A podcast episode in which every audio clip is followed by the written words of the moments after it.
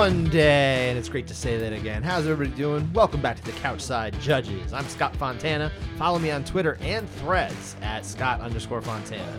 And I'm Dan Urban. Follow me at the Dan Urban. Follow the podcast at Couchside Judges. Subscribe to us on YouTube, Spotify, Everywhere Apple, else. Yeah. everywhere. Make sure you subscribe though. Don't just don't just pretend. Like We're really also do it. we're also more active on Instagram, uh, and we're also going to be talking about judging in MMA. What a shocker! So make sure you've read that criteria. Yeah, please do. It's it won't take you long. I promise. Um, should we wait three and a half minutes for them to read it? Let's just maybe get into it. Well, me and you just had this conversation. I mean, three and a half, maybe a little little long, little short. I mean, That's true. That's I true. mean, we were just talking about the SATs. We were talking about the SATs, which we took 20 years ago, and, and how both Dan and I didn't think we had enough time to read them because, at least me, in my case, I'm just a slow reader, um, which I think makes me a good copy editor because I will end up looking, you know, with a fine tooth comb for comb yeah, for uh for mistakes like that one. yeah, I the thing is, I forget what I read, so I read read it three or four times, and then I go, okay. wait, what did they just say? And then I read it again.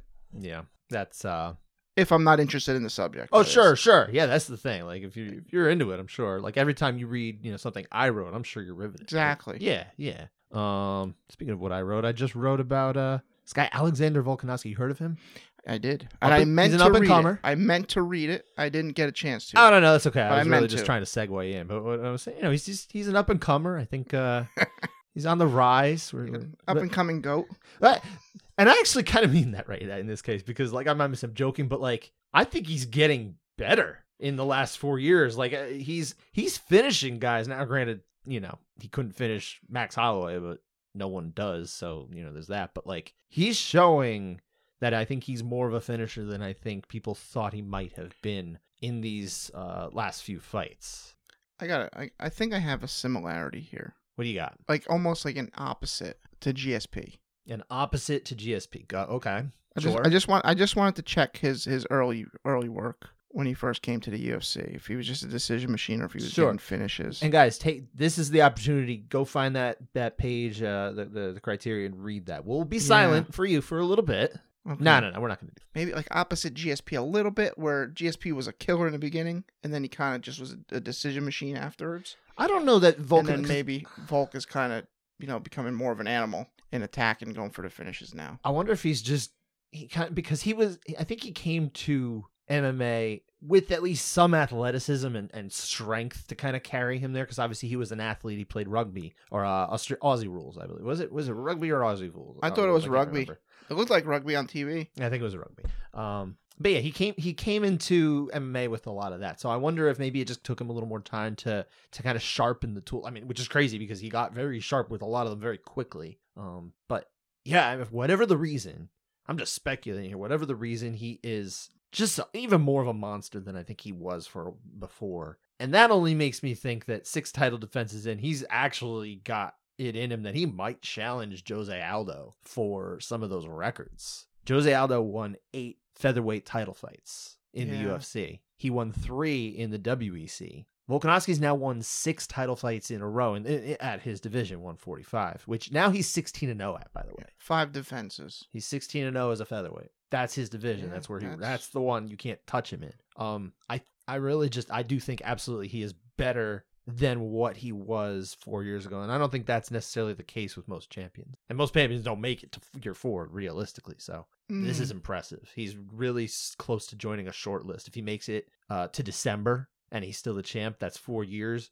The the list is so exceptionally short of of guys who've done that. Been the champion, been the guy in one weight class in all of MMA. Forget just UFC. All of MMA over a 4-year period. It just doesn't happen that often. It's a very rare accomplishment. Yeah, Jon Jones territory. hmm Now he's saying Jon Jones was one of them. Yeah, I'll, I'll give you real quick. Fedor, uh, GSP, Silva, uh, Aldo, And Jon Jones. and Jon Jones. I'm just talking about the men's side here too, for the record, uh, because really Cyborg has been the champion for like or, or like the best at 45 for a long time. Now, granted, you know she lost to Nunes, but if you want to go before that, there's still a lot of years. Anyway, um, I think there's one more that's escaping me right now, but the list is exceptionally short, is what I'm trying to illustrate. Yeah, very short. As far as what's next for this guy, and it sounds like he kind of wants to get back in there one more time this year, even with the surgery. He's saying He was he supposed to be in there two more times.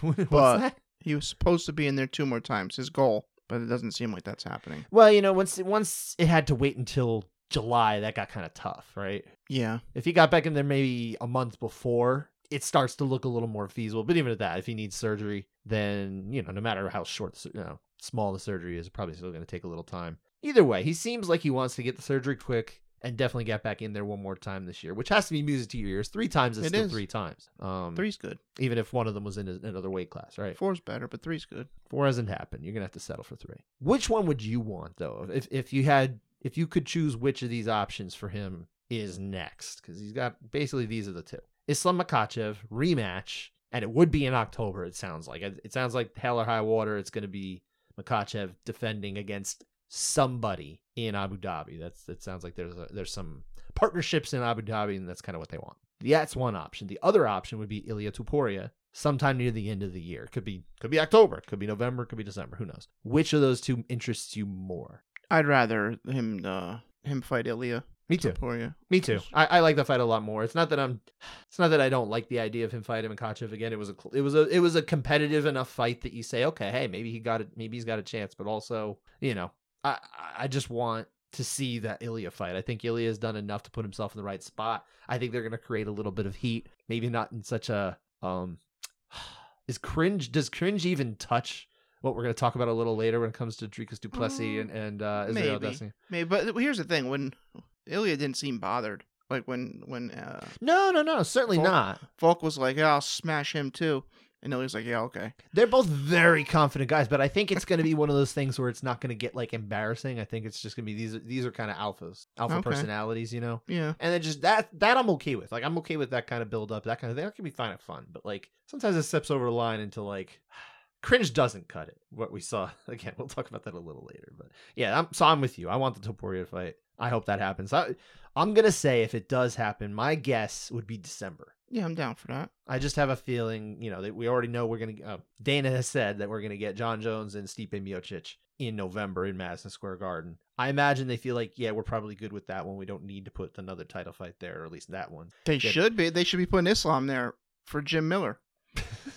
Uh, I think if Jim Miller was willing to fly out and fight that day in uh, Abu Dhabi, maybe they'll do it. Who knows? They just got to get somebody who wants it. Sounds like Charles Oliveira doesn't want to fight that day. anytime Islam is defending the belt, if Jim's not the opponent, Jim should be the backup until Jim calls it quits. I'm sure he appreciates. Um, but yeah, so that that's definitely where our hearts are. Let's move on though, because there there is of course another title fight that we had, and as much as Volkanovski was impressive by himself, this whole fight was fantastic. Is this a fight of the night, or a fight of the year uh, contender at this point, or, Oh, or maybe front runner Alexandre Pantoja beating Brandon Roy? Oh, excuse me, not Brandon Roy, Royval, Brandon Moreno. This is the front runner. This is Mhm. this is the, the five round fight of the year. Okay, And I think we is possibly- three round fight of the year or the one Possibly earlier? the one we saw earlier in the night between uh, Hooker and Turner. and we'll be talking about both of them in contested rounds and only both of those in contested rounds. So yeah, stand, stand pat for that one. But yeah, so Pantoja now he's the winner. Um, obviously fantastic fight, amazing fight. Definitely, if if it's not the number one, it probably means that we got an even better one down the stretch. So that's pretty great. Be insane. That would is. be that would be fantastic. I mean, this is just this just proves it that, that how much more fun flyweights are than heavyweights. It's there there i'm not even going to name check this person but there is a certain personality who um likes to interact on twitter especially uh, about flyweights and how he wants the division eliminated even now and i just can't wrap my head around this why are we against this just sinking their teeth, uh, their their heels in now. i feel like So- yeah this is just like uh, you know i'm going to die with this ship Mm-hmm. like I, I i've decided this is the hill i'm going to die on and in fact i know i'm about to die but i'm still defending Yeah, yeah, this isn't even like a you know a hypothetical scenario. This is like about as close as you get to. The, he's not going to die, but you know, either way, s- just just an awful take that we should ever do anything other than celebrate and uh, expand the visibility of flyweight fights. But here's the question I would have off of this fight, and, and our new champion Alessandro Pantoja, who is now three and zero against Brandon Moreno. first two don't count, but he First technically- two don't count. but technically he is three zero against him. First one doesn't count. First one was on the show. The other one was actually like You're right. a fight. It, it technically counts, but it doesn't count. It's basically one and zero Why don't hold on? What, I'm I'm because it was so long ago. It's, they're totally different fighters now. It just it's it's two different people. It's like didn't even happen. Forget about it. I'm not with that. No, I'm not okay. It's with that. over. It's like 2018 they fought. Yeah, I'm not with that though. It's over. There's different. They're different fighters. When you say, "Oh, you can't get a fourth immediate rematch because he's already beat him three times," it's stupid. See, no, I, I I understand what you're saying, especially because that first one was on the show. Like that, whatever, that's fine. But the question would be, would you accept an immediate rematch here between the two of them, or is Brandon Royval your guy, the absolute next challenger? I'd love for Royval to come in and take the strap. Would love if he can come out somehow harness his aggressiveness, not expose his back again on a wild missed punch, and get choked. He does that often. Uh. I would I would be totally fine if they did this uh, immediate rematch. Also, I tweeted right after this. I said, "Do just match them up right again, run it back, and put it in November, and that's how you may secure a ticket purchase from me if this fight was was on there. I mean, Wait, which one? The rematch or or Royval? either one. They So, put they so put if this the fight flyweight strap is on the line, in MSG. I may. it's one I'm- of those two guys, especially, or or does it even not matter? Like, are you pretty much okay? Like like Davis and Figueiredo or something? No, no, it has to be Pantoja Royval or Port- Pantoja Moreno. If, as long as their name is As long Brandon. as long as they're, if it's a Brandon, you're good. Yeah. Okay. All right. I may pay five hundred to get in the door for that. For that, not the heavyweights. I like that. Well, no, Jon Jones, obviously. Okay. Um, If it was just the flyweights. no, Okay. Just checking. I'm, have just, I'm just trying Has to to figure have- out where the bar is. it's got to be both. That's fine. That's fine. I respect that. And Conor maybe too. like that would definitely just be like, okay, I'll buy it. Well, the price won't be five hundred dollars. Minimum. I might be just put me in the nosebleeds. I don't know if five hundred will get you in the door. If if you get Jon Jones Mhm. and Conor McGregor on the same card, Yeah. you and which is a is a fantasy by the way. Um, I I don't see that actually Can you imagine that fight? being a reasonable price. What? Them two yelling at each other. No, I'm the main event. I'm the main event. No, I'm the main event. I don't think. Jon Jones would fight. I think he would back He would, out. yeah, he'd say, all right, that's your He'd card. take his ball, go home. But to be And fair, on him. so would Conor McGregor. Yeah, they're never gonna be on the same card. Yeah.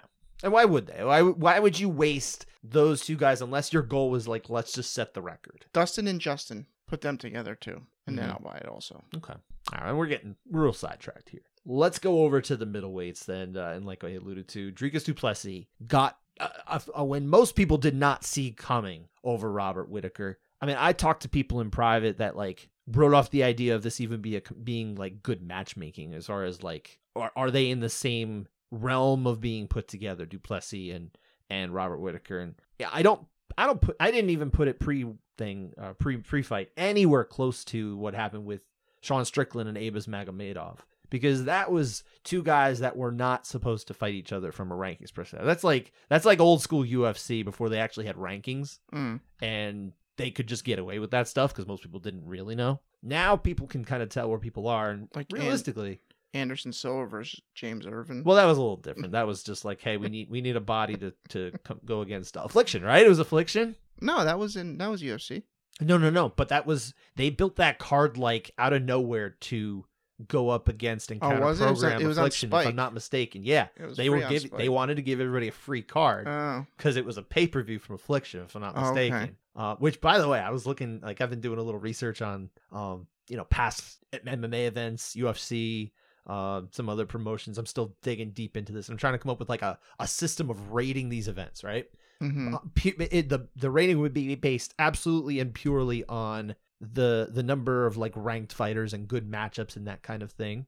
So this doesn't account for like the hype train that Brock Lesnar brought in, all that kind of stuff. I- there's a human element that this will not account for. But the the affliction pay per view cards, including the one that got canceled and and killed them, those are three of the like better pay per views that that happened or would have happened during the Spike era wow. in terms of quality fighter. Really impressive stuff. They paid way too much money and then Yeah. they blew they blew out their gas tank. But it was it was dude, if you bought those pay-per-views, like you got your money's worth. it was legit. But that was like before I was really watching, so. But anyway, we're we're getting way off topic once again. Duplessis absolutely stunned everybody else, right? And again, I wasn't stunned, but I was like, that's that's impressive. I didn't think he would win. Um, but at least he made sense as an opponent for sure. So the question again: Are we happy that we got a clear next middleweight contender or middleweight challenger? Which I think we do, right? It's, this is this is the fight. This is the only fight. Uh, I mean, I guess uh, since the UFC has decided to throw merit out the window because it should be Bo, uh, that should be next. Um, But since that's not happening, I'm glad we don't have to uh, hold up involve any any hold up involving Strickland or Whitaker. It definitely shouldn't So- be Strickland. I, I'm absolutely So- like against that one. Duplessis is, is just on a roll. Strickland's like two and two in his last four fights. You know, I'm glad. I'm glad that we got these. They already made the matchup. Yeah. Fine. But are you Bo, happy but- that we got that, or are you sad that the buildup for this is going to be terrible? No, I thought we were gonna get Bo. Okay. Um, but whatever. You you are always throwing a wild card in there. I can't even can't even go Yeah. with these. All right, I'll answer my own question, Yeah. and I'll do it seriously. I am absolutely not looking forward to the buildup of this. It's gonna be. oh no, I actually do like the buildup. no, this is gonna Um, be awful. I love these types of, of build ups. It's what makes do. it interesting for me because Yeah. it's not an act. They're quite serious behind it, even if it comes off uh, uh cringe, as you say. do you do you think that Israel is absolutely just being honest, or is he playing things up in a way that he thinks people will like? no, I don't to? think. I think he actually doesn't like Dricus Duplessis. No, no, no. I don't doubt that. but Uh, like, is he is he heightening this to like a higher degree? The problem is he. It's a one sided way because Dricus isn't playing into it, no. and that's the problem. Dricus needs to man up and go back at him. Well, what it is is he just. I think Dricus is just a little more um like even keeled. It seems like. Yeah, I wish he wasn't. Wish he'd just make. But he's gonna say some. Oh, they're both gonna say some. Just oh god, I I'm can't gonna, wait. I'm gonna smack my head against. it. Well, good for you. I'm glad you'll enjoy it. So, so basically, what it is, I lean the latter, you lean the former, where you where you are more happy that we got the clear challenger. Yeah. Okay. All right. Agree to disagree, my friend. Last one before we get into our rounds and all that. Robbie Lawler. We got to touch on Yeah. this, right? Great way to go out. Amazing way to go out. Amazing. Amazing. Like this was like this is what everybody was hoping and praying would happen all the other times Mhm. guys would come out for their last fight and then you had like shogun just look terrible and um Well, carlos condit like he, i think he won his final fight if i'm not mistaken but like it was it was just a fight you know it was whatever Oh, I don't think Robbie's ever been washed. I think I really no no no that, he's not washed I really think that you know stop sparring in training camp really prolonged him. probably i think a lot of people would get prolonged that way too Yeah. um yeah he he could still go hmm like nico price is not going to be knocking on the door of the rankings but he's a good fighter Yeah. and he got just smashed absolutely smashed it was amazing Really good knockout. so here's two questions for you hmm What's your favorite fight of Robbie Lawler's all time? So I have when I say when I hear Robbie Lawler, I have two distinct memories that always pop into my head. Okay. One, Nick Diaz knocking him out, And- sure. and two, him smashing Rory MacDonald with a split lip and just yelling. So yeah, my favorite fight is Rory Mac too. As is mine, and I watched that with you, incidentally. Yeah, that was that was that's my favorite fight. That was a fantastic fight. Now, the number two question fighter you wished that he got to face during his career but did not. Oh, I- I really wish Hendricks didn't retire GSP because I Mhm. think it would have been Robbie GSP. I don't remember exactly the build up, but I know Robbie and Hendricks fought for the interim yes. after GSP relinquished it. So Robbie versus They actually GSP, fought two times, by the way. Yeah, Robbie versus GSP would have been been pretty awesome. Two times, uh, I should note, in the same year. But Robbie took two fights in between them. There's your four fight guy. Oh yeah, but he's fantastic. Yeah. Uh, also, Nate Diaz would have been cool, Sure. and Conor even would have been great. Conor would have been fun. did But- you hear? Did you hear? They they said. Uh, uh, I guess Conor had tweeted something last night, as he's wont to do. Right? He said, uh, you know, oh, I don't, I don't think he's done. I think he'll be back later this year. And so they asked, they asked Robbie about it at the post fight presser, and he goes, "Why does he want to fight?" he's like, he's like, look at, his like, is he interested? it sounded like he'd come back for that kind of fight, but like he knows, he knows he's not gonna try to mm-hmm. do that. It was well, actually, it Sheehan even see he always says it, but he said, "I can't wait for you know his announcement in three months." Yeah, yeah. I can't wait. Can't wait for the next one. Right. I. It wouldn't stun me if he came back. It it shouldn't. Right. It, it really should not. But I don't know. He seems at peace. He seems pretty okay with it. pretty good way to go out. But yeah, if, And, and it is a great. I think that's one of those things that like. Hopefully, the people around him, like if he's thinking of doing it, they'll at least remind him and make that part of his thinking process. Like, listen, you're not gonna top what you just did to go out. That's that's as good as it gets. You knocked a guy out in 38 seconds. You suffered no more damage. You looked amazing. You got a brilliant highlight to end it. You're not going to be the champion again. Why don't you just walk off? Hmm. Unless he's got like a million, two million dollars coming his way. Big, somehow. uh, But yeah. that's you know that's a different thing. You want to make a little, a lot of money. Fine, I, that makes more sense, right? Here's my pick: mm-hmm. Martin Kampmann. Ah, that would have been fun. That would have been fun. I think it would have because we got the technician. We got not that Robbie isn't capable of you know some solid technique and stuff. But he is uh Mm. let's say a little more of a bruiser in, in the sense that he's got that nasty power. And I think the chess match there would be a lot of fun. Plus, how many times have we seen Martin Kampmann in these wild fights too? Yeah, they're both fight of the night guys. Yeah, like as as much as Martin Kampmann is, has has really terrific technique, he was absolutely in fun fun fights. So I think, and that was not a stutter. That was a, uh double fun for s uh for uh emphasis. That's. Emphasis. Emphasis. Tip of my tongue. uh, so yeah, Martin Kampmann. That's my that's my one unrequited Robbie Lawler fight that I think would have been fun. But they were they didn't really overlap in the UFC in the same way. Like Robbie, I think came back like around the time that uh that Martin was kind of on his way out of the sport. It's not quite, but it was close to that time. So it just didn't it just didn't happen. Ships in the night. Yeah, he called it quits early. He did. He could have kept going. I think he was probably okay. He was like he would have been top ten when he walked away. Like he was not done. He probably just said I'm good. Unless there was something that I don't know about that that was uh causing him to retire that I'm not aware of. Maybe. Hopefully not. Hope he's doing well.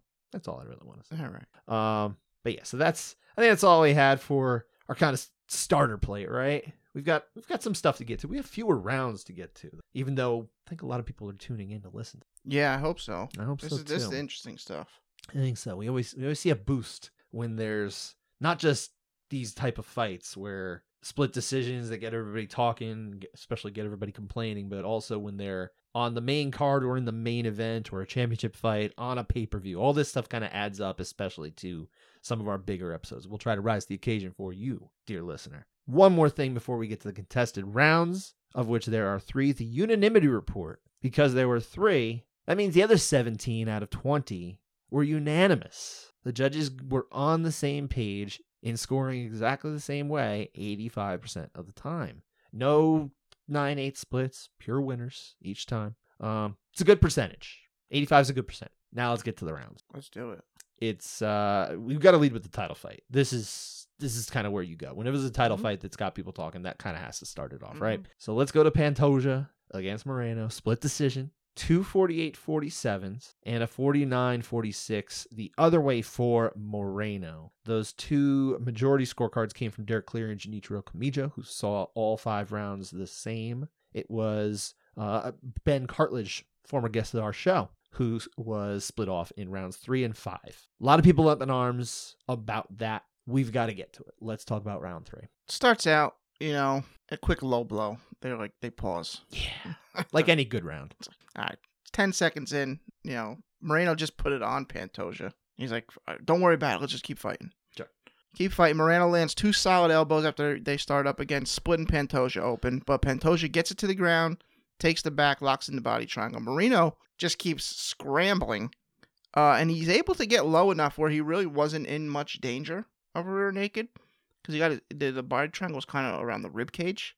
Um, as he kept moving, kept somehow kept getting lower and lower. Um, and he's able to get on top and land some punches. Uh, he stands up. Uh, on the feet, I definitely think Moreno's winning. It's uh, a great fight. Both guys letting it go. Uh, but Pantoja's definitely behind. Later in the round, Pantoja gets a takedown. Moreno reverses it quickly, but he eats this up kick, and Moreno kind of slowly goes to the ground. Like it was kind of weird, weird reaction. I Uh, think it was in a reaction that that seemed to indicate that hey, maybe that didn't feel great. Oh, let me let me get down here. What? Yeah. Yeah. Um. That's how I read that. Uh. Ate a fu- uh a couple follow up elbows. Um. But Moreno started returning fire with some ground and pound left hands. I think it's such a very close round, but I think Moreno was more effective ultimately. Barely 10-9 Moreno. So like, there's a lot. Obviously, we talk about split rounds like all the time. How, I don't know how many we've talked about, like hundreds and hundreds, right? Mhm. And a lot of them, I feel like it's just kind of like, yeah, it was close, could have gone either way. And like that's really just because like there was kind of one element that like, ah, you know, maybe a punch here or there, like it goes right. This is a round that I mean, you just described a whole lot of things happening, you know. Yeah. And. I think this is one of those rounds where like you can actually build like kind of a separate and compelling case for each man. It's not really a oh I thought he landed a little better. Oh I thought he did. There there you could sit there and have like a like a like a high school type debate and say, well, this person did this and this and this and say, well, I think he did this, this, and this. And you could sit there and make like a real fascinating case, I think, a very deep one yeah. for each guy. That's how I felt at the time. I summarized it in uh, a more brief, you know, tweet sized way, live scoring this, right? And I did give it to Pantoja. And I also said good luck, judges, because I Yeah, felt this, this was one of those ones that was like, dang, this isn't going to be easy. So I, like I said, I gave it to Pantoja, but good golly, it, it- how can you sit there and not understand like there is another way to look at this? So I, I, I hope nobody is too up in arms about this one. I feel like I have seen people saying I don't see how you can get three rounds for Moreno, and I think anyone who believes that is just nuts. You're not you're not grounded in reality if you can't see how you can get at least three rounds, two, three, and four, especially. I would say, um, because I think round round two is not controversial, Not at all. not even a little bit. Everybody knew that was a Moreno round. Everybody, the judges, the people at home, everything's honky dory right there. Round four, I had, I should note, uh, I had that one for Pantoja, but all the judges had it for Moreno, and I'm not the least bit surprised. I thought it was a close round. I don't know how you saw it at the I time. think but- I had I had it 48-47 Pantoja as my So you must- final. then you must have had one, four, and five for Pantoja. yeah four, one That four, had to be it. Yeah, yeah. um, just because I, I have a feeling where you went with everywhere else. But um, yeah, I, I don't I don't have a problem with that. I, I can totally get there. I and I think if you can't see it that way, you're you're willfully not trying to acknowledge that there's another path here. Right, but then you're gonna you're gonna have the people that are like, well, if you can go either way, might as well just make it a 10-10. But then it's like That's not what it is. it's not a 10-10 because there is so much offense in this round. It'd be so unfair to, to be like, you know what, you guys put all that effort in, 10-10. It's a tie Think of it like this. This we can't pick a winner. this just popped in my head. Imagine you're at a restaurant, right? Mm-hmm. You want two things, but you're Yeah. only gonna get one. You can't just say, "Gosh, can I just get a little of both?" Mm. there like give me a half plate of each. I want i want to be tied here. It's like no you can like both. You can uh, you can see the benefits of both. You still have to pick one. And it's not just about you know flipping a coin when it comes to a fight. You actually have to have an opinion and you have to be able to back it up. And the judges do Yeah. that. They do have to justify themselves later on to the commission. This isn't something where we don't see it. And i don't like that we have no you know broad access to this kind of thing as people um even from the commission to like get this kind of thing later and say like listen can you tell us one of the reasons why like they were saying this could be this round right? It would be nice if that was something that could be made public or like whatever but i, I don't think we need to get to the point where judges are submitting long form written essays to the commission that needs to be able to put out there right? Or or themselves having to justify it that way. If they want to that's that should be okay too but Just be if you want to, you should be able to. but I do think it would be it would be a good thing if the commissions, especially because the commissions deny the judges and the officials the right to talk about this stuff. They deny it, mm-hmm. and technically, you're not denied from it, but you understand implicitly that if you do that, you will lose out on opportunities potentially for good. So don't freaking do it. That's that's kind of what I understand from the situation. Is it is it is one of those deals like Just hey, stupid. Like, what are you hiding? Mm-hmm. So if they're if the commissions are stopping them from talking, and I think I went in this rant a few weeks ago too. But if the commissions are stopping people from talking, if they're stopping officials from talking, you have to make up for it as the commission. You you're saying okay, they're not responsive. They don't want to talk about it. You're the organization. You still have to justify yourselves. You're a state-run organization. Put that out there. They should have like a press secretary, like like the White House. I mean, there are a comes lot out of and gives a daily report every event. I mean, there's a lot of people who work in PR for state governments. So there's no reason we couldn't find a way to get somebody hired to the Nevada staff, especially with all the money that uh, Nevada is making off of UFC events, and they make good money off of it. So I would like to see that, and, and I think that would take a lot of the pressure off of the actual judges themselves because at least the commission has to answer for it. Yeah, I mean they're never gonna do it, but No, no, whatever. do it. Yeah, but anyway, uh, this is obviously the the the factor with this round is like, yes, Ben Cartledge's was split off in this one, and I didn't score it that way. But holy heck, could I absolutely one hundred percent see how you get a Moreno round? Is it the way he said it?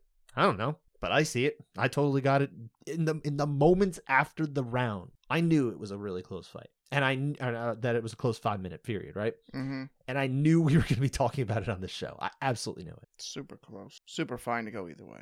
Absolutely. Let's go to round five. This is the one that I think is start, it found people found as, as much more galling, I should say, uh, in in reactions to that kind of thing. They, they were appalled by the 49-46 in particular because of this round. So let's go into this round. Yeah, I mean the first forty seconds of this round, they kind of just stare at each other, and I, I can't blame them. They started a few rounds this way. They, it- round one especially. it's been a wild pace so far. Yeah. Um, you know, then they then they you know they start fighting. Uh, both guys were landing good shots. I think Moreno was a bit more effective. His left hand, especially, was landing pretty good, moving Pantoja around. But Pantoja wasn't far behind at all. Uh, he gets He was in it. he gets a takedown pro- and There's about two minutes left here. Yeah, think, ends up locking up a body triangle standing with about a minute 45 left and just starts punching a little bit, a few A strikes here bit. and Took a bit too. Uh, locked in a DC even was commented on the fact that like, oh, he's not doing anything, and then it's like now he's starting Yeah, to punch. He started, yeah. started to throw some punches. He locked in a face crank. I mean, that's not going to finish Brandon Moreno, but It could. It's Depends something. how good the crank is. uh, throws a few more strike. You know, this back sequence really was the difference for me. yeah. Uh, I guess Cartledge maybe thought Moreno had a bigger edge in the stand up. Uh, I just didn't see it that way. Uh, so I'm 10 9 Pantoja. We're obviously guessing here. Right, yeah. Um, but I would say if if I was to make a suggestion for why I think perchance Ben Cartledge scored round five for Moreno here, I think it's probably a devaluing of what occurred during that standing body triangle sequence, which was the duration of the, the fight from Mhm. two minutes left. It was really all that, and I can understand it because like real like like I said, yes, a face crank could finish him, but I don't think the one that we saw was gonna get him there. I don't think that was Mhm. in a close position or how how big are the punches being landed i don't know um we're not there obviously it didn't they didn't look that big you know i'm coming up with reasons that i can see hey maybe this is why right?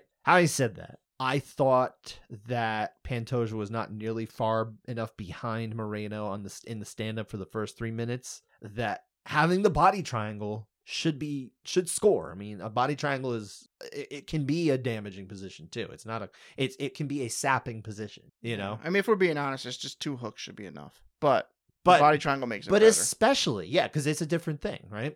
So i think for me i felt very good tipping it over to pantoja here because i didn't think it was that far ahead on the feet. Maybe i'm wrong. I don't know. I do think this is i, I feel very good about this one. I, I think to me sitting in my chair at home who have now watched this round twice i think this to me is a clear enough round for pantoja but again i'm i'm sitting here and i'm trying to say hey let me see it through judge cartledge's eyes potentially right can't speak for him, but let me look that through it that way, and that's what I see as a potential reason. Does that make sense to you? yeah, it's it's possible. I mean, Mhm. he's he's cage side. He knows what, what he's feeling. Mhm. He feels they're bigger. That's how he's going to see it. So I don't think So- so. Ultimately, yeah, I don't. I don't think for me sitting at home, which again is this is key. This is a key distinction here. I don't think it's a great score, but I can see the justification too. That's the real thing. So like, how bad a score is it? I really, I don't think it's that bad a score. Also, in the grand scheme of things, Brandon Moreno won in his card anyway. Oh yeah, that that's the other thing So- too. We're talking about a round five. That truly, if he scored it the other way, it doesn't change who won on his card, and it doesn't change the winner of the fight. So yes, if you want to sit there and say, okay, you're supposed to get every single round right. Okay, Yeah. fair. You want to hold them to the highest standard. That's fine. The judges do too. They want to get it right. I don't know if Judge Cartledge thought he got it wrong here or not. I have no idea. I'm sure he feels fine with it because I think a lot of judges feel like they understand what it is watching cage side, and we do not. And I think this is this is just not that much of a blowout round. It's just not. You know, it's really not. If put it this way, if Moreno had to like fight off a real solid rear naked choke attempt, right? A real solid submission attempt of any kind, other than like kind of that, like, oh, he's looking for a neck crank that or a face crank that didn't really Mhm. present itself, right? It just didn't happen. If it was something more real, I would bet who, and I'm not just going to say an experienced judge. I'm going to say it loud and clear, and it's something I already said on social media. Ben Cartledge is the best judge, MMA judge in the world. That's my opinion. I don't agree with him here, but he's still the best judge in the world. I don't care what happened. He's still the best. The body of work speaks for itself. We've had him on the show. We've heard him talk about judging. Um, so we've been very privileged to to get that insight. This sounds like someone who understands the gig way better than all the people sitting there who can't fathom why, right? And maybe I'm wrong. I don't know. but that's how I see it, and I feel confident in it. Yeah, I mean, I, yeah, I, I agree. I disagree with him as well, but you could, you could maybe get there. I, he did get there. Well, he got there, sure. Like- that's why we're talking about it, sir. If I thought it was close on the feet, I did Mhm. think Moreno had an edge. I'm guessing maybe cage side he had a bigger edge, and this back sequence didn't change the things. It changed it for me. That's it. Yeah, I, I, I just, I, I have a feeling. At least if this is me, if I'm in his shoes, I'm looking at it as a philosophical. How much do I actually weigh the grappling? That's that's what this round seems to come down to for me. Is how much do you actually weigh? Maybe I'm wrong, but that's how I see it. So, and that's why that's why in that context I can't actually get it. Mm. I don't know. I don't, I don't have much more to say other than at least I, I I will say I think there were enough people out there who weren't just immediate. Certainly were some, but there were enough people out there, especially people like Luke Thomas, uh, who at least acknowledged that hey, this is a judge who has a good track record, right? Like I don't know what he was thinking here, but there's there's a good track record here that we can at least say like, look, this isn't like every week we're complaining about Sal D'Amato, no, which is wrong, by the way. First off, everybody gets it wrong. Um, save for that one, like I said, that one a few weeks ago, you know, that's the first time. But like, this isn't one of the quote unquote usual suspects that everyone's always complaining about. It'll stick in people's heads, but he's a great judge. He'll be fine. It was And he's not going anywhere, realistically, because he's a great judge. It was funny on the broadcast because they throughout the whole fight they're like, I don't know how you scored this. Oh fight. God, yes. I don't know how you scored it. And then after they read the score, that's a terrible scorecard. hmm Are you like what? It it's it happens ev with every The, single person. the amount Every of short term memory. It's like it's like 10 second Tom from 50 First Dates, man. oh, hi, I knew Tom. you'd get that one. Hi, I'm Tom. yeah. That is that is absolutely unfortunately um the let let's say the color commentators that typically work the pay-per-views. I don't think Jon uh, Anik typically falls into that pitfall. He keeps a level head. He kind of tries to balance it out, I think. He he'll he'll share his feelings on a Monday on his own show, right? Mhm. But I think he knows to compartmentalize that kind of thing, which is like, that's fine. You can have your own opinion. I think Jon is wise to do that. yeah, But anyway, I think we've probably exhausted this one. Look, you're going to sit there and maybe you think, okay, I guess that makes sense, Scott. Or like, no, Scott, stop bending over backwards for him. Whatever. You can think what you want. But I I put in the work on this. I try to understand this, and I wish some people would too. are you gonna freak out if it, if it was red 48, 47 Moreno? I know. It's like, what's the difference? There are some people who can't see that either. But, you know, th- again, that's that is truly an, a them problem. Yeah, So there is one more fight we're going to talk about. Usually we have like five, six rounds to talk about. We only got three this time, but at least two of them were kind of doozies, and this this Mhm. might be the dooziest of all. Dan Hooker got the win over Jalin Turner, and again, what we're saying is potentially the three round fight of the year. Just two fights before the potential five round fight of the year, but it's a split a split decision, 29-28 all around. Round three is our split. Hooker took the second after Jalin Turner took the first. Let's talk about this round three. yeah. All right. Early Turner was actually doing well.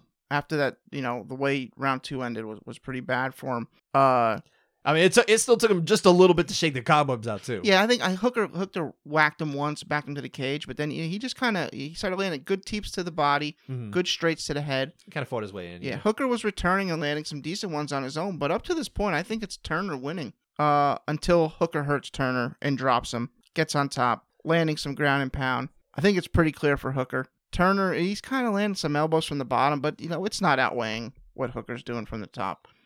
I think we got to add this one to the list. This is a 10-9 Hooker round. I actually would go a step further and say that I don't think Turner was necessarily up before he was knocked down. I think Hooker Really? was, I think Hooker was doing just fine. That's how I read that. Okay. I think I think he was landing the more impactful strikes as they were coming. Okay. Um, obviously, great fight, competitive fight still, but I thought even at that, Hooker was ahead. Maybe not in a way that I would have been like, well, he's got to be winning this round. It could still be competitive, it can be close, you know, that kind of thing. But yeah, that knockdown followed by all the sequence that end that ensued with him, you know, being in control, landing, all this stuff, and and and building up his side of the card. And Jalin Turner really not doing anything else the rest of the round to remotely take it back.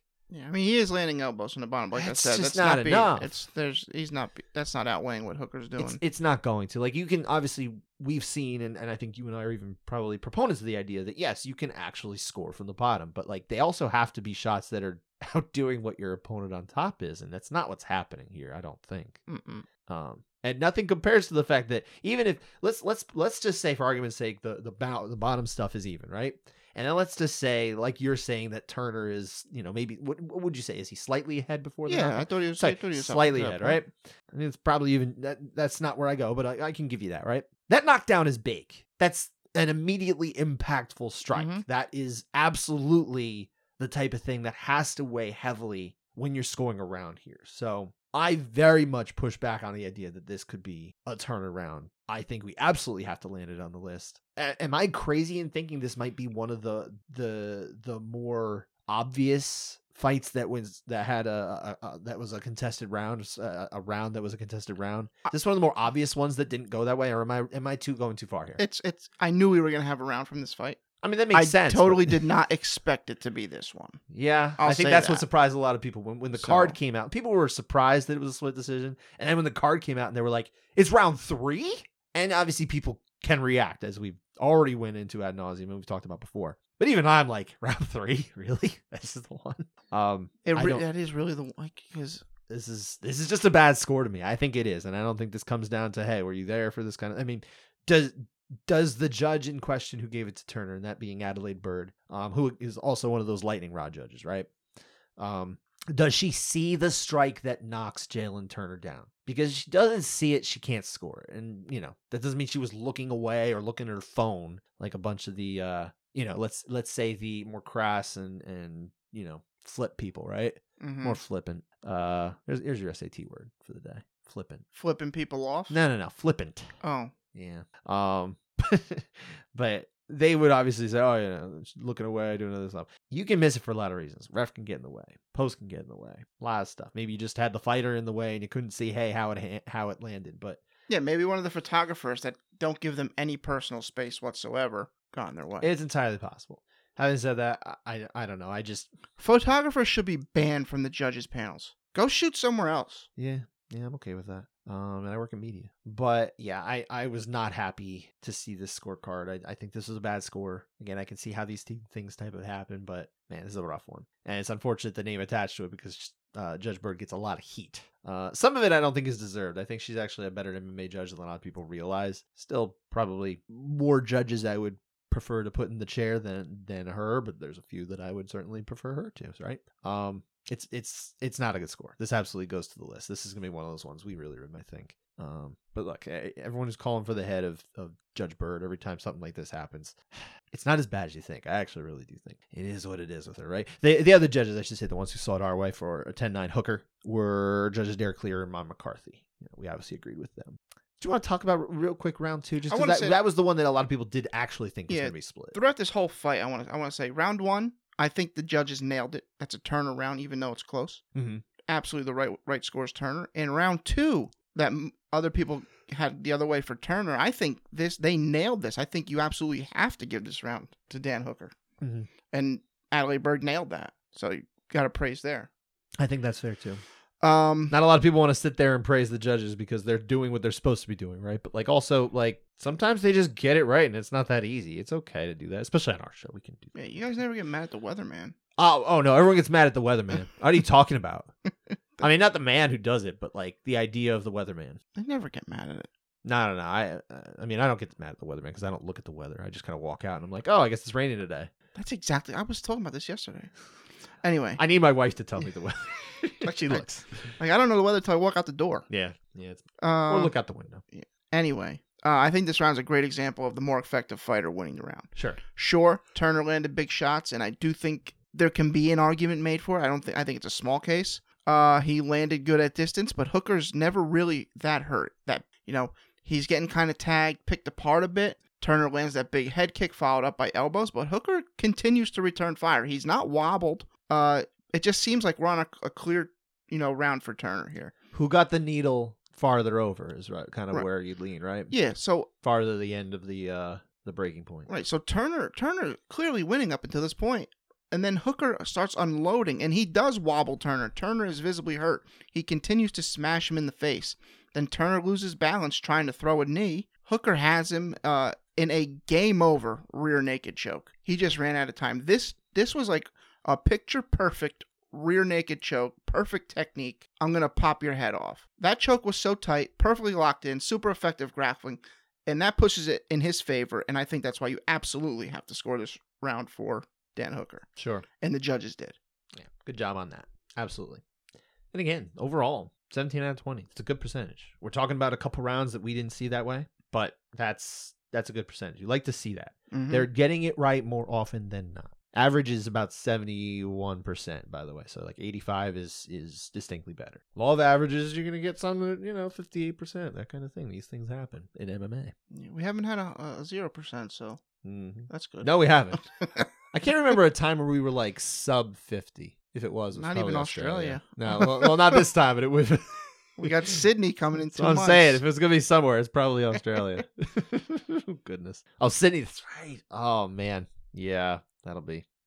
Oi, oi, oi. Anyway, we that was it for the contested rounds. We do have one round for our 10-7 watch, which, uh, as as some of you know, regular listeners, this is where we look at rounds that were unanimous 10-8s to say, hey, is this a 10-7? And we do have one of those, just one. Tatsuro Taira got the win over Edgar Chairez. Unanimous decision 29 27 across the board. Round two is our unanimous 10 8. Judges here are, again, Judge Byrd, Judge Cartledge, and Judge Cleary. They're all over this show.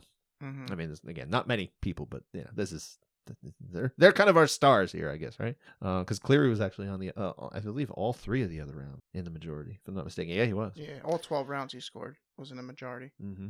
That's that's good percentage there. Um, the question I would have for you, because we don't have to dive deep into this, but is this a twins? No. 7 No. No, very good round, dominant on the ground, good duration. Just there's no overwhelming amount of damage there. Not even close. So Not even a little bit. Like the the the level of danger that Chairez was placed in. Honestly, I'm almost surprised they gave this a 10-8 just the way they've been doing things. But I, I like it. I like it as an eight. yeah, I'm glad it's an eight. Yeah. So great job. Not a seven. Not, Not even a s- close. No, This is this is where it's supposed to be. And that is it for the rounds. Talk about the finishes here. We had nine of them, guys. Seven TKOs or KOs, excuse me, or TKOs, two submissions. Five of these ended in the first round. Five. Four of them ended in 40 seconds or less. 38. actually. What was your favorite finish? oh no surprise here. Bo Nickal destroying a very dangerous Val Woodburn. Mm-hmm. Uh, and he should be on his way to Sydney to fight Izzy, but uh, he just isn't. Oh, okay. So, but yeah, didn't even have to use his wrestling at all. Even ate a big right before he knocked him out. Good on ball. You. You know how long that took, by the way? That took 38 fight? seconds. 38 seconds. Oh. My favorite was, of course, Robbie Lawler. Mm. extracted just one more soul on his way out the door. Niko Price. They've got the feel good, premeditated retirement victory. Sometimes people retire off a win, you know, Mhm. like like Amanda Nunes did last month, right? Um, but we didn't know that this was gonna be your final fight. Technically, that was premeditated. She knew, but man, for to to have all the build up, to have all the oh, you know, thanks for all the years they showed, you know, all these uh. He induct he was inducted for the fight wing Yeah. into the Hall of Fame with that fight that we both said was our favorite against uh, Rory MacDonald. So he had to accept an award like 12 hours before um weigh in Mhm. when most of these guys are like sitting in a sauna or like dehydrating themselves. He's up there making a speech. Mm. It's like good golly. This is wild. Um and that only took 38 seconds too. Impressive that we Mhm. put both of those. Yeah. Every, everything should end in 38 seconds. Mhm. Especially heavyweight fight. Oh yeah. That would be really man. Imagine if we set the uh, the limit on heavyweight fights to 38 seconds and they had to just run in and like go berserk for 38 seconds. Be incredible. that would be something. like the equivalent of like the phone booth. Have, have you seen the phone booth fights? No. Oh, you know, I haven't. I, there's a promotion at that does like a lot of weird ones. If you fo- if you follow Caposa, you're gonna see stuff like this, right? Um, because they'll share around all sorts of stuff. And and I definitely saw one like a couple years ago, and it's just like two people in a phone booth, literal phone booth, just like fighting. All right. it's just so stupid, but like in a great way. oh, it was good comedy. Yeah, that's it for the finishes. Um. And I think that's it for UFC 290. We can move on from Yeah. the. Which, by the way, I think a lot of people Card are saying this is the card of the year. Yep. Uh, probably locked it up. Great card. I think the hyper- hyperbole that it could be the best card since like UFC 189 or something is just absurd. Which is that was the one that um, Robbie and uh, Mhm. Rory fought on. I don't think it's quite that level. Well, you'll your your algorithm thing will figure it out. Well, that's different though. So that that's Oh. only that's only talking about the quality of like the the ranking of the fighters. Oh. So it's very different than the results of the fights. It's Oh. more like how did it look coming in, Okay. you know? But again, that's only based on ranking. So like Bo Nickal would not be rated very high because it's all you know. It's a, his his level of intrigue is not is about hype and not um, previous accomplishment in this sport. Previous accomplishment. In this sport, Man, it was four and zero coming into this. Four Yes, finishes. you're right. Everyone who's 4 0 should be thought of as a goat. Come on. Every single fighter on earth who's 4 0, they're goats. Four finishes in the UFC. Yeah. They've won four more fights than me. I'll give them that. But no. All right. Anyway, It's raining out, Scott. it is raining. I can I, hear it. I can't wait to walk out in that when we're done recording here. But uh, but yeah, so UFC Vegas 77, we have this big card and we're going to come down next week with a total letdown. Um, On paper, on paper, I do think some of these. I, I like some fights here. I actually do. I don't have any fights in particular that I like, Mm-hmm. but I do think that we're gonna get some solid matchups that are gonna end up being pretty interesting. But the problem is that this just isn't a card that anyone's sitting there being like, "Oh, at least we get this after this. Well, this is a nice one." It's just like, "Oh, it's it's a it, it's a just some fights week, isn't it?" it's just it's a just it's some a just fights. some fights, yeah. Um, to borrow that that is from the co-main event podcast. I I, I have to credit that Mm. there. But anyway, we've got Holly Holm, kind of the go-to person for main eventing UFC that no one really seems to love watching fight. Um, and she's a fantastic fighter. It's just for whatever reason she just doesn't have a whole lot of fans. I don't I don't know what it is. She's got a let's say she's got more detractors that are vocal than fans that are open about it. Anyway, she's fighting against Mayra Bueno Silva at 135 here. I mean, I think it's a neat fight. I think it makes sense. Bueno Silva has earned a, a fight against the level of fighter of Holly Holm. I, I think that's great. I think Holly Holm still has a lot to do in this sport. Now everything's wide open without Amanda Nunes. You even had Miesha Tate the other day saying like none of us were gonna beat her, so she feels like she can win now too. She literally said that none of us were gonna beat her. It was like I couldn't believe that, but like in a great way. I was like, you know what? Respect Miesha. She Miesha. She understood Okay. where things were. And, and kudos to her for saying that because she could have easily just been like, oh, you know, I think we could have beat her if I got my second chance. Like she knew, she was in there. She understood. There was a there was a different level there. So, do you like this fight at all? Um, pretty sure we're gonna talk about it. I think we're gonna talk about it. I think we're gonna get a lot of Um, cage clinching. I'm hoping that the reason we're talking about it is because uh, Bueno Silva locks up a sub. Okay, Um, So- and I picked that as my favorite. I know where your rooting interest But- is. Uh, that's what uh I'm kind of hoping for because I Holly's just when she wins, it's a decision. Yeah, It's just unless she it's Ronda Rousey, she kicks her head off. Like Yeah. that's it. I think that's her last her last finish. Actually, no, I no, think- I don't believe so. I think so. You I mean, think she's so? been finished since then, but I think she has. I don't think she's finished anybody's. Oh, she finished Bethe Correia. Yeah. Okay, that was her last finish. Is that one you just remembered? I'm looking. I'm I trying to did look know. I just up, looked it up. Oh, you did. Okay. Bethe Correia was her last finish in 2017. Interesting. Okay, that's longer ago than I thought. I thought she. Unless she's getting one finished by Amanda Nunes. she didn't finish anybody in there. Yeah, yeah. No, you're right. So Yeah, but you know she hasn't fought a ton either. Uh, she's fought enough. like that was, eight fights but, that, then. was- but that was seven years ago. Seven fights. Six years ago. And you said we can't even count that anymore if it's been five years. No, no, no, no. I said in the terms of a rivalry, you can just that's like preseason. Throw it out. see, Okay. All right. I mean, she did take a year and a half off from uh, October 2020 to May 22. And she lost. Well, she was. It was a split, and then people were upset about Oh that. yeah, that was. I was. I was in uh, Ocean City, Maryland for that one, and everyone Yeah. freaked out. I'm like, good God, am I gonna sit on my phone while I'm like enjoying bachelor party I'm at?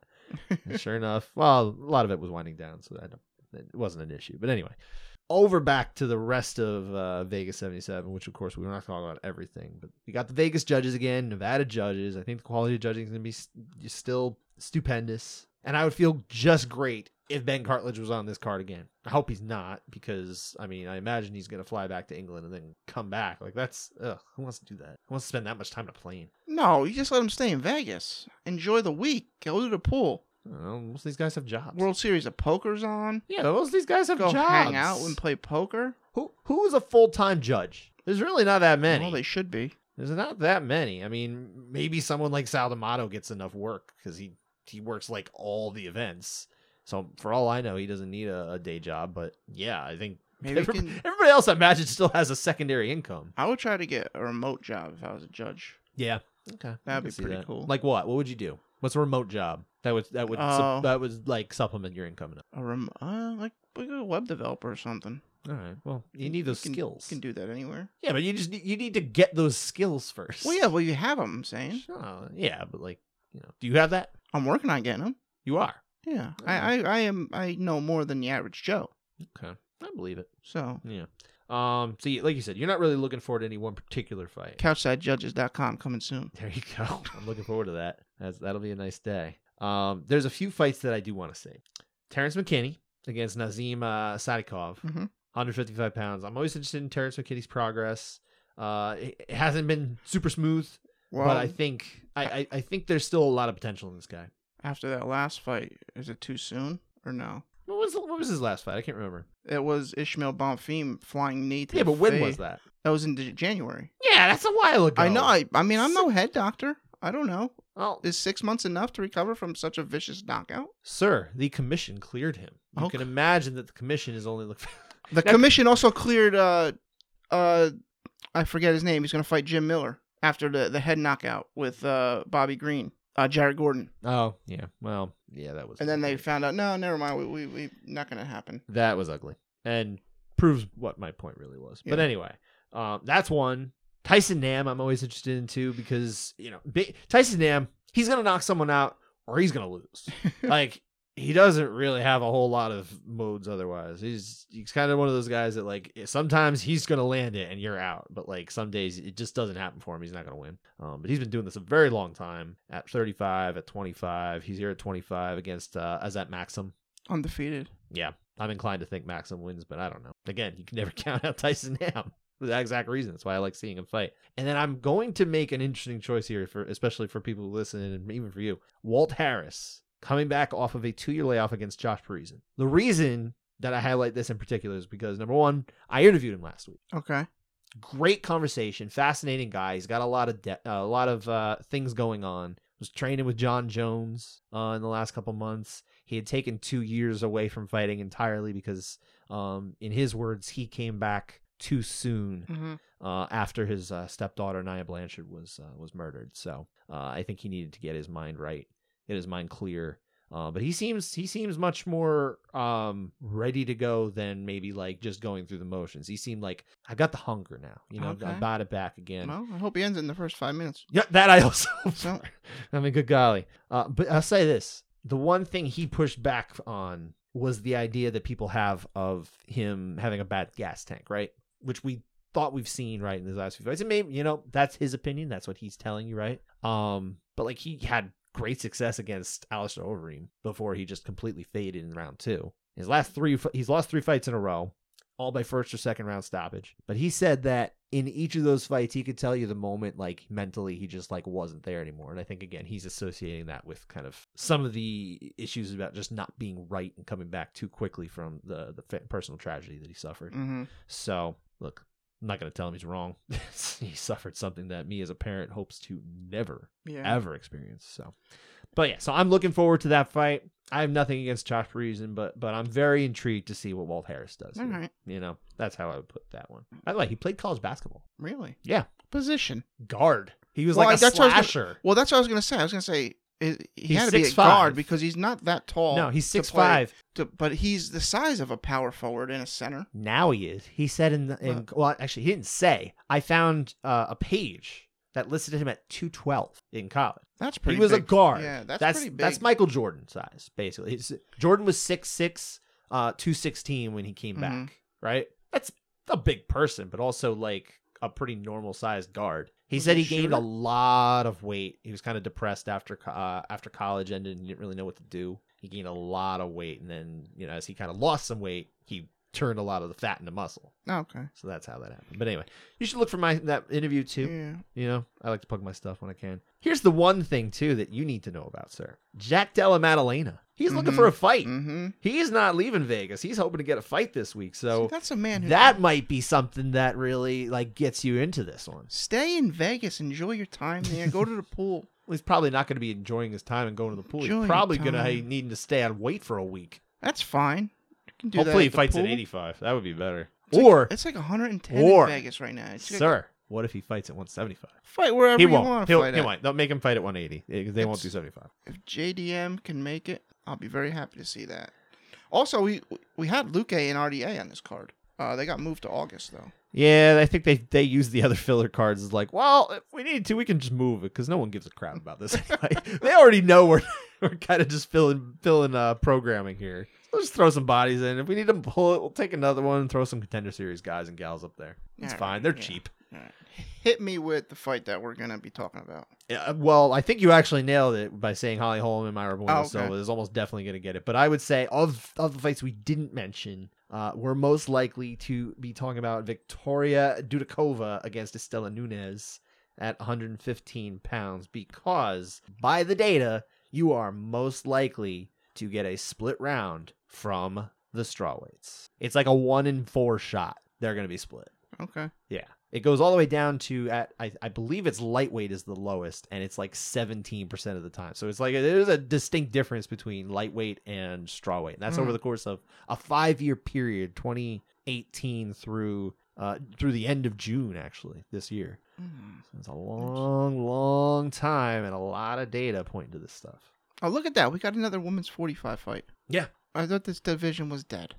You know what? It's funny. They it's almost like they can't stop it from dying. But I think part of this, a lot of these fights were already in the works when Amanda Nunes said, "Nah, I'm done." Oh, gotcha. So like they're not going to just be like, "All right, you're all gone."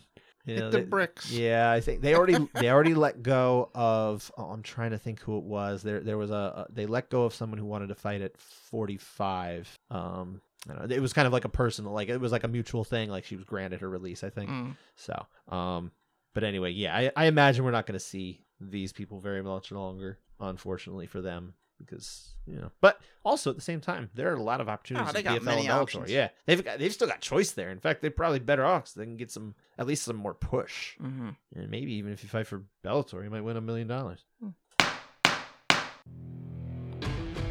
And that does it for this episode. We'll be back again on Monday to break down this card and probably talk about Holly Holm and Mayra Bueno Silva. That's a likely story. I mean, no matter what we're going to be talking about it, but realistically, yeah, there's a good chance it's one of those rounds, right? Thanks for listening, everybody. Take care, everyone. Have a great week.